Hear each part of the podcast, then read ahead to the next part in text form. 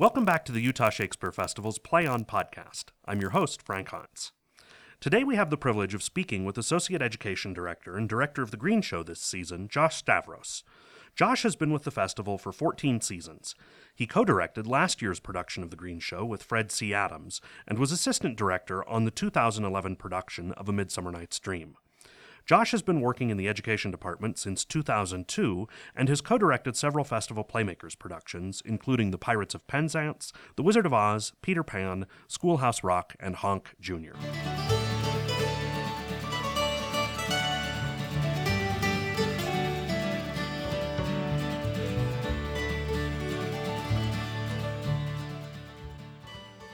Good morning. It's great to have you here today. Morning. Thanks Thank you so much thanks for, uh, having in. me on. Um, so it, this is a this is a uh, chance to talk with you again about the Green Show. You were here last year talking with Nano about it, and uh, and got to got to discuss a little bit about it.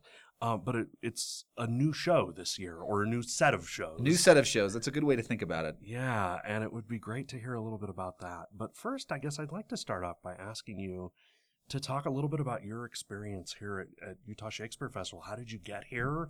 How did you first hear about this place? And now, how long have you been here? What do you do? You, we were just talking about this a bit ago. You wear a lot of hats here. It feels like I do. I, I grew up in Salt Lake City and really didn't know anything about the festival until my family moved to southern Utah uh, in the mid 90s. And I had a friend in high school who worked at the festival in the concessions area and got me a ticket, oddly enough, to the very first show I saw at the festival, which was Charlie's Aunt.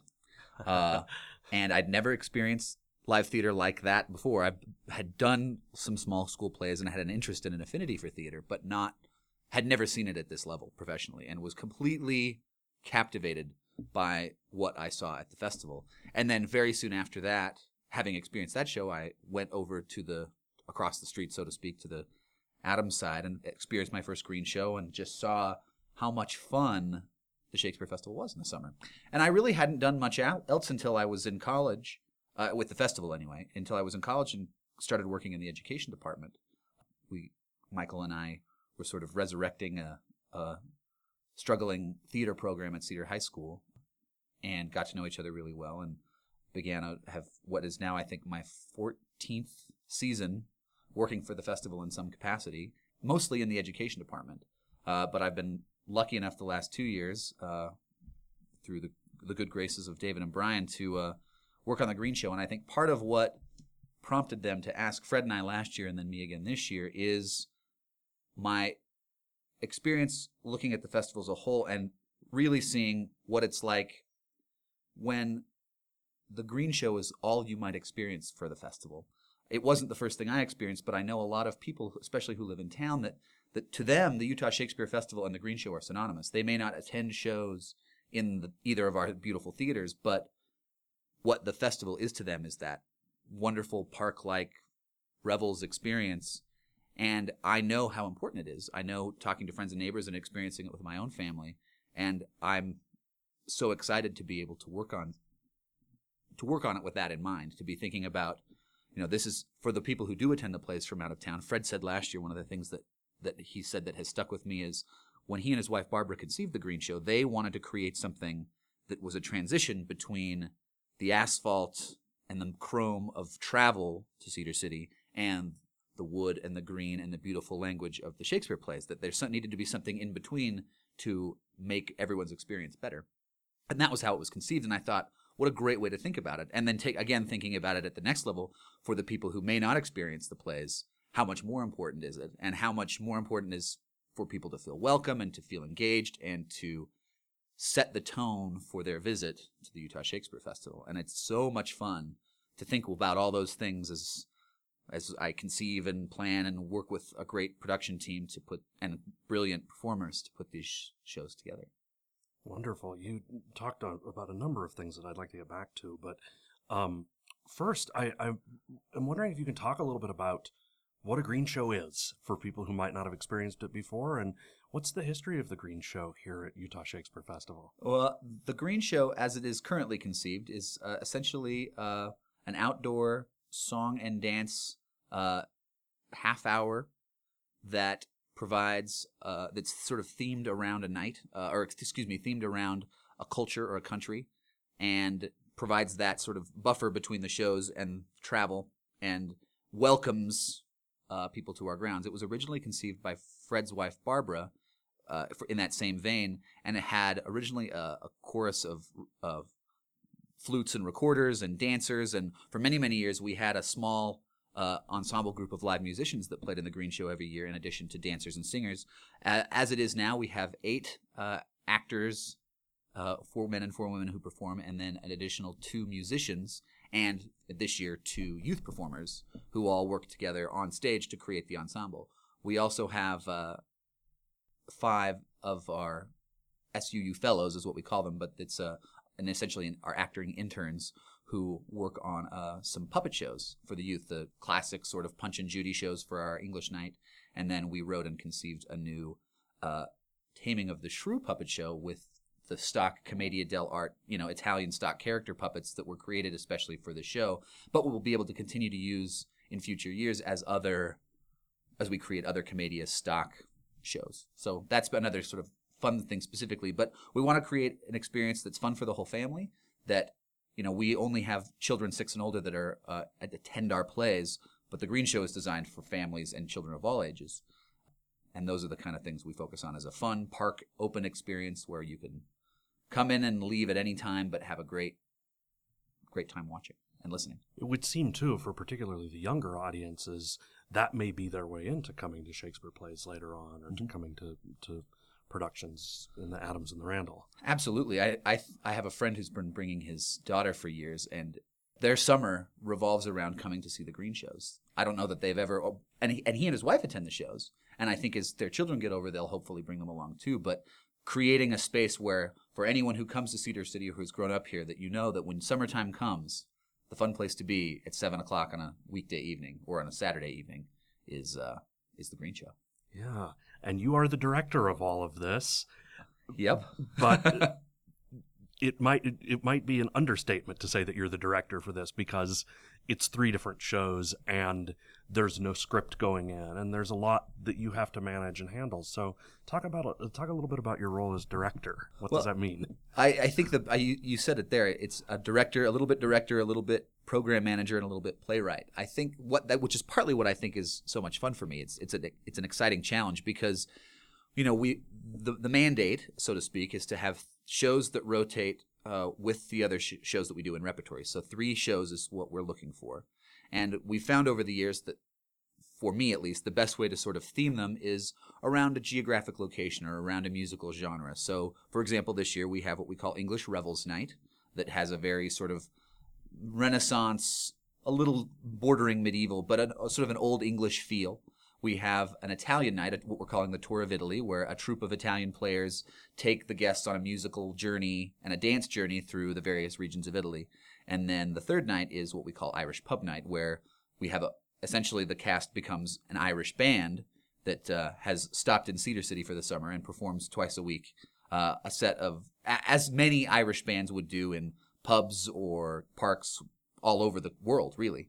Um, so there's lots of Irish songs, traditional Irish songs, uh, dances, and then a few more contemporary songs with an Irish twist, which is a lot of fun. And my job as the director is to sort of conceive the, come up with the themes for each of the nights, conceive the shows, and work with the design team. We have a costume and a set designer, and a music director, and a choreographer, and work with them as well as a music director, uh, working with them to pick exactly the right songs and looks. And then, so, then the most of my job is done before everybody arrives, and that's sort of setting what I call the set order, figuring out exactly how everything flows together, how they all work one with another between the shows, taking into account that all of the performers in our shows are also in the main stage season. So they may be going from one show into another show. For example, on Irish Night, everybody finishes the show and runs across the street and is the ensemble in South Pacific. Like So- 15 minutes later. like 15 Yeah. minutes later exactly so a lot of what i am thinking about as i put these set lists together is what's this going to do to actors on a certain night how is it going to flow does it still feel good for the audience that there's all this sort of behind the scenes stuff that happens and ultimately what i'm hoping is that it's a fun and interesting set and that it all flows together and provides that welcoming experience for the guests. Once rehearsals start, uh, I connect with the music director and the choreographer. We make sure that everything works that way and sort of really refine what those dances need to be. I help make the acting and acting choices along the way for the actors, as well as the sort of thematic decisions. And then, thank goodness, I have brilliant people working with me to choreograph and teach the music, and then we put it all together. And just as these brilliant, hardworking actors are working in two other shows, one or two other shows um, in the repertory rehearsal cycle. I often say, and I'm admittedly biased, that the actors in the Green Show are the hardest working actors in the company because their their main Green Show slot is nine to noon in the morning, and then they usually have a one to five and a six to ten o'clock slot for other shows. So where most of the actors in the company are really, other than secondary and specific rehearsals, are in main rehearsal afternoons and evenings. The the performers in the Green Show are working essentially nine to 10, 9 a.m. to 10 p.m. every day, six days a week, all through the rehearsal process and they put out a lot of energy every day in those yeah. shows too. Yeah, it's yeah. yeah. they're not. It's not an easy low energy experience. Not at all. Not at all. Sit back and talk for a while. Yeah, yeah. Not that. Tell us a little bit about the performers. Where where do they come from? Who are they? What's their what is their background? You it's talked so, about the SUU. It's so fun because they're from all over. I mean, we have a couple who are SUU students, which I'm grateful for. As an SUU alumni and now an SUU employee, it's so fun to see students from my own theatrical tradition experiencing the um, and seeing them being amazing performers. But even they are from St. George, Utah, or Nevada, or Washington State. They're they're from all over, even though they're from SUU. Most of the performers this year, usually they tend to all kind of cluster from one place. This year we have uh, three students from the University of Miami. We have a student from the Univers- American American Catholic University, uh, a student from the graduate program at University of California at Irvine, and a student from Otterbein, uh, either gradu- graduating, just graduated, or uh, I think one or two of them are, are, are underclassmen in their undergraduate program. And that energy, the energy of having students, but not high school students, and they're you know very the cream of the crop of each of their programs coming and working together, creates a really fun energy because they all have different traditions, they all have different backgrounds, but coming together with such a unique common purpose and knowing that they're still learning and that they still have that attitude of learning makes for really exciting rehearsal processes because no one's set in their ways. Everyone's still really open and likes to try new things. And oh, I mean, one of the fun things we had this year is we always like to see beyond just singing and dancing and acting what their skills are. And we have a couple people who play the guitar, and one person plays the violin, and a couple people can juggle. Well, as we sort of assessed the group at the beginning of the rehearsal process, there were two or three people who had decided that they wanted to learn more. And so we have one guy that's picked up the mandolin since we started rehearsing, and somebody else is working on juggling and tumbling because somebody else in the cast was doing it and they want it. So, I mean, that sort of, you can't put a price on that kind of collaboration and energy when you're creating a show like this because the Green Show at its core, you know, I conceive the numbers and I set the themes, but there isn't a hardcore set script. And if I were to try to script out everything for them, I think it would lose some of its magic. And when you have a group that that's that's that collaborative and can work and play together, the kind of things that come out of there and that end up on stage are honest, wonderful, genuine, amazing interactions between each other and between the audience because they're just so open and on all the time in rehearsal and in performance. It would also seem like that demands a great deal of ensemble work happening within that group of people. They're all on stage for the entire shows, even if they're not performing in a particular number at that moment.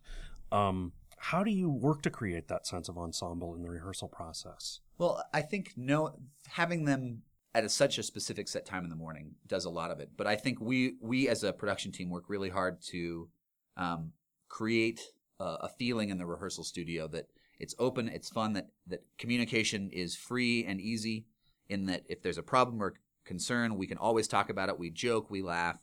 We try to, in rehearsal, experience the fun that we want the audience to experience on the stage. And that's, it sounds silly, but that's part of the work. That's part of the process is to find that fun together. And we don't, the other thing that tends to happen but doesn't always happen and has absolutely happened this year is because they spend so much time together in rehearsal, they start to spend time together in their personal life. But, you know, they're all from somewhere else. They've all come to Cedar City and are living in festival housing and are in relatively close quarters and working on other shows. And one of the things that drew me to the theater originally was this that sort of ensemble spirit, not just in the work, but in socializing as well. And so one of my favorite stories is uh, someone from back east had never been to In and Out Burger, and the California students were extolling the and Utah students were extolling the virtues or performers. I say students, but they're not students; they're performers, uh, extolling the virtues of a delicious In and Out Burger.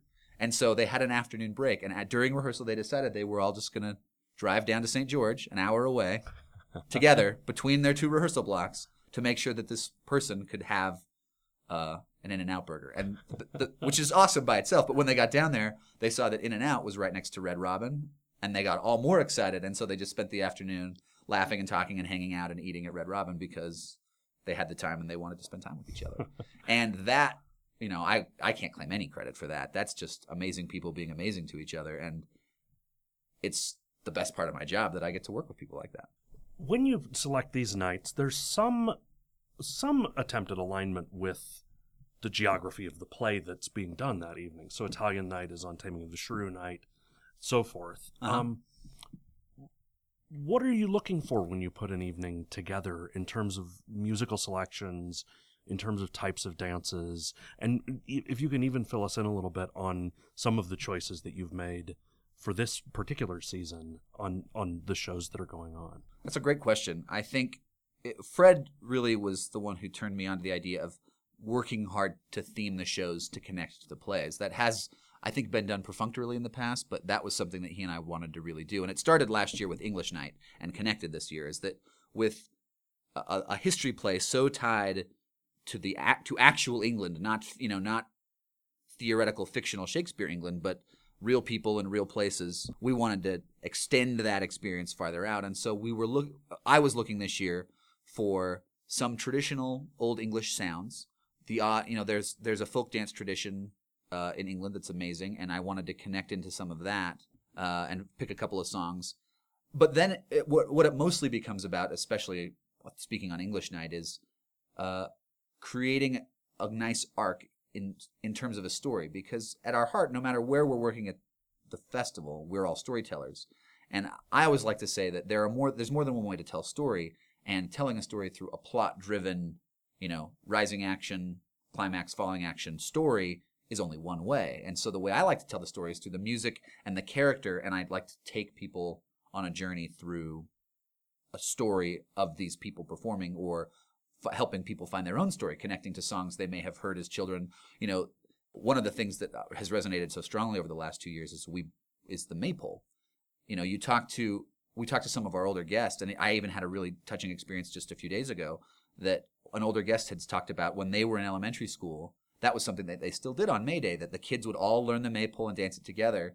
And it was so fun to see that happening on our stage. And so it became about her story as a child experiencing this very, very old tradition that doesn't always work its way into what we're doing now. So there's a sense, oh, there's always the feeling of tradition for me. I always want to keep that old tradition alive in at least one of the nights. But then it's about making new traditions and making telling new stories. And so some of the songs have a much more modern feel or, or are actually much more modern even though they still have a classical feel. In Italian Night, that we wanted to take them on a tour, so I was work, looking very specifically at uh, regional experiences. You know, uh, a gondolier song in Venice, or uh, uh, a tarantella from Sicily, and then the other thing that I always like to have in there is some element of audience participation. And so this year for Italian Night, we've created a grape stomp experience when they're in Tuscany. That we bring people up on stage and they jump in a big barrel and stomp on grapes uh, to generate grape juice for the wine of the region. Uh, and that again, tell cr- making people's creating stories for the people experiencing it. And then Irish Night I, is is so much fun because there's so much great music from that tradition. It's it the op- the possibilities are endless, and the dance traditions are so exciting as well. So for that night, it's about what is fun, what is interesting, what people might not have seen or heard before, or if there's something they've heard, how can I take that and turn it into something else and create a new sense of what it is to have fun out on the green. and you know, it's it, Irish Night connects the le- the least to the shows, but in some ways, uh, it doesn't matter so much because it doesn't have that that tradition isn't generated through finding something more arcane or old fashioned. It's through coming together in the great spirit of the Irish and having fun together and laughing and dancing and joking. And it uh, all three of them I think complement each other really well for really different reasons. And that's actually one of the things that I think about the most and I've, I've I'm always thinking about is is how can these three inter how do they interact even if they aren't directly connected? And if someone's coming for 3 days the thing that I want to the thing that I'm most excited about as in my second year as directing is people may come to the festival for years and years and years. And once they've done the green show, quote unquote, do they come back? And the answer is some maybe do, but most probably don't. I want to create green shows and create experiences where no matter how long you've been coming to the festival, you don't want to miss the three shows before the shows you see in, at night. That's my goal.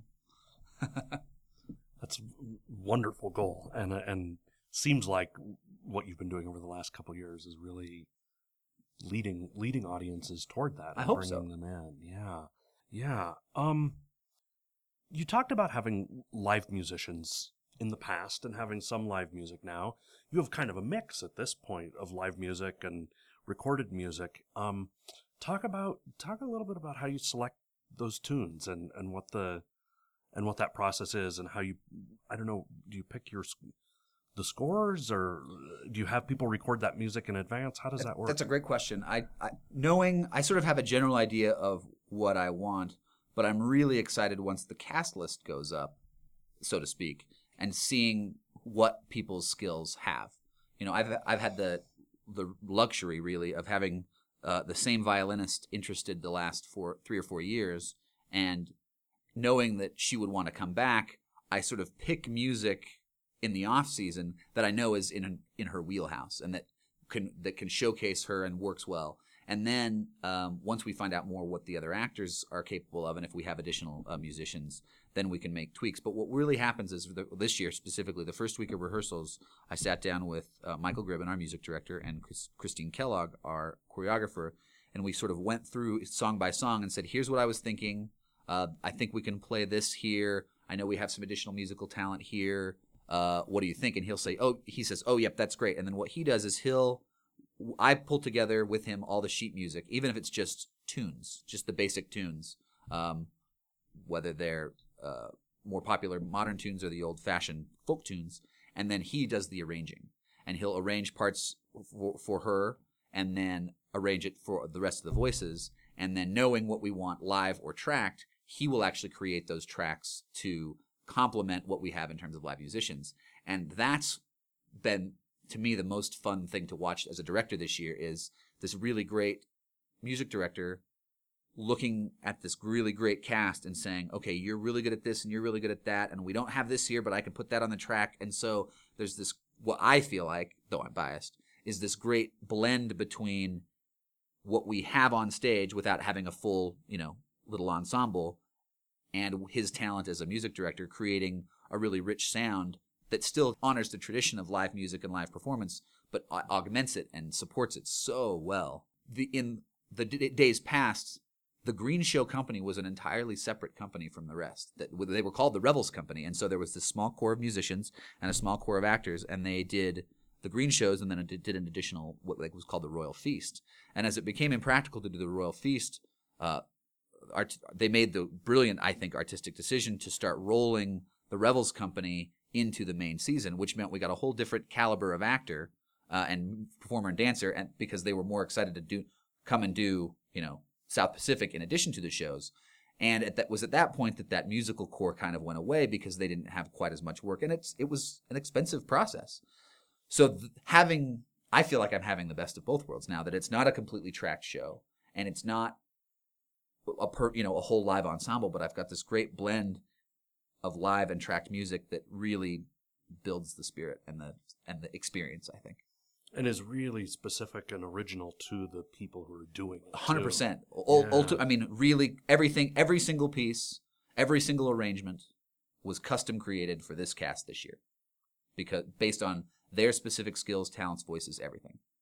So we, there's sort of the main stage green show performance, but then there's also people interacting with the audience and this other show, this puppet show going on on the other side of the Adams. Talk about how that came about and what it is and Well, for a long time, puppet shows were a part of the Green Show. That there was either additional performers or local. You know, Fred talked for a long time about how there was there were local people who would come and participate in the Green Show in their own way, outside of the the company. And there's a, a wonderful puppet tradition in the English culture of Punch and Judy. That's and it's still performed today all over England, all over all over the place. There's still Punch and Judy, traditional Punch and Judy puppets going on, puppet shows.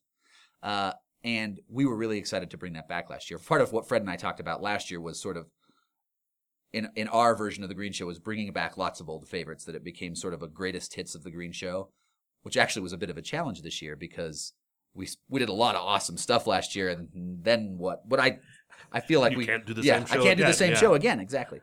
But it was so my favorite. I'll, the best story for me for the puppet show is I have a friend who grew up here in Cedar City. She's in her mid 30s now and uh, has a family of her own. And we were just talking about the Green Show and working on it. And I t- just mentioned offhand that we were bringing back the Punch and Judy puppets. And she stopped and she grabbed me by the arm. And she said, "You, you're doing, you're doing Punch and Judy again? I remember seeing those all the time as a kid. Those were, I can't, I get to bring my kid to Punch and Judy." And all of a sudden, she was 10 years old again and was so excited to bring her own kids back for this experience. And because of that, it was like, well, we have to keep doing this, and how can we do more of it? So, in addition to the Punch and Judy script, which is a lot of fun, we worked with our designers this year to create uh, a, a, a brand new original set of puppets, stock Commedia dell'arte puppets, which is like the. I mean, for a brief history of Commedia dell'arte, it's this sort of improvisational Italian tradition of theater that is completely rooted. That all of our sitcom comedy, every sort of every Friends episode, every Seinfeld episode, every kind of that s- story is rooted somewhere in Commedia dell'arte. If you read through the the list of what the stories were about and how they performed, these little troupes would perform all over Italy. Um, so there's this cranky old man, and there's the young lovers, and it perfectly fit with Taming of the Shrew, that same kind of characters. And so we wrote a, a, a Taming of the Shrew puppet show that happens before every Taming of the Shrew in the Adams Theater. And it's so much fun to watch little kids who couldn't sit through an, you know a two hour Shakespeare production uh, to sit through a ten or a twenty minute puppet show that still because uh, I love Shakespeare so much still has Shakespeare lines in it.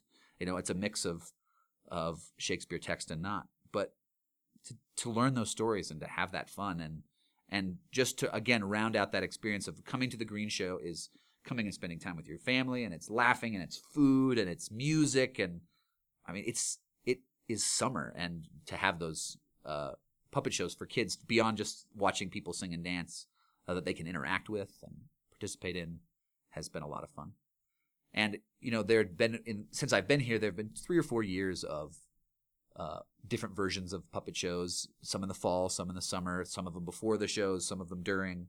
Uh, but there hadn't been for a few years, and and I was so excited to kind of bring them back. it it really enriches the experience it seems too because it it becomes almost its own festival of things happening at the same time with different performers and different modes of entertainment geared at different audiences and, and a way to really kind of wrap the experience up even more for people Well, and and yeah, I think you're right, and I think that's a big part of what we we want to do. And in in in addition, we wanted to connect more with the community. I talked a little bit before that there had been community performers that had participated in some ways or the other uh, outside the Green Show itself, and I wanted to extend that to this season. So we have uh, as sort of pre-show experience uh, to round out that whole complete festival yeah. on Italian nights. Uh, Ross Murdoch is his name. He's a horticulturist for SUU. All of the beautiful flowers and plants that you see all around the theaters, he's the guy that's ultimately in charge of that and making them beautiful. He also plays the concertina, which is a small sort of squeeze box accordion. Uh, and so, bef- 10 minutes before Italian night, he comes and sits down on the stage and plays a little Italian music. And then we have a wonderful local uh, ensemble or chamber choir called the Village Voices that uh, comes on English night and does English madrigals. They do a few on the stage and then they kind of wander the courtyard and the lobby of the theaters to round out that experience. And that, you know, if in terms, if I had a vision for the Green Show moving forward, it would be to continue to build like that, so that just like a, a, par- a concert in the park or just like a festival or a fair, there's just so much going on and so much to watch for, and it's noisy and it's fun and it's musical and it's not a it's not a sit down and watch kind of play. It's a come and experience yourself and be a part of. And whatever happens to the Green Show, I think that spirit will always be there. And whatever shows, or whatever the themes are, the nights, or whatever else happens, that that festival feeling really is there. You talked about this before, but it's also the only fully curated artistic experience at Utah Shakespeare Festival that is free for audiences. It is. Talk about the importance of that. I think, you know, I think art has value and art has a cost, and that you know to to give all of it away for free all the time would serve no one. But I think having an entry point and a way for people to experience the beauty of live theater and music in a way that is accessible and interesting and and and connects with people at different ages and different places is, is critical. And I think one of the things that I've always loved about working at the festival is the commitment to that at every level, artistic, in every department. There's a commitment to creating accessible experiences, not always easy, but accessible, and always thinking about the new audience, whether that's the new generation uh, coming up, young people wanting to be involved in or watching the theater, or the new audience in terms of people who may not have experienced before, no matter where they are in their life, that there's a place to to begin and to to find the fun and the magic of live theater. And I think wisely, Barbara and Fred figured it out a long time ago, and I'm glad we're still doing it. That something like the Green Show can be that. It's a wonderful tradition to have here, and it's a it's a great tradition to carry on. Thank you so much for coming today and Thank and you. I- talking with us for a I'm little so bit. I'm I'm privileged to talk about this this thing that happens before, but that so much work goes in by so many people to make the, your you know welcome to the festival a really good big thing. Great. Thanks a lot. Thanks, Frank. Thanks for listening to another episode, Play On Podcast listeners. To hear more, go back and listen to our past interviews on the festival webpage. Catch a new episode every Friday with your favorite directors, actors, and designers from our 2015 season.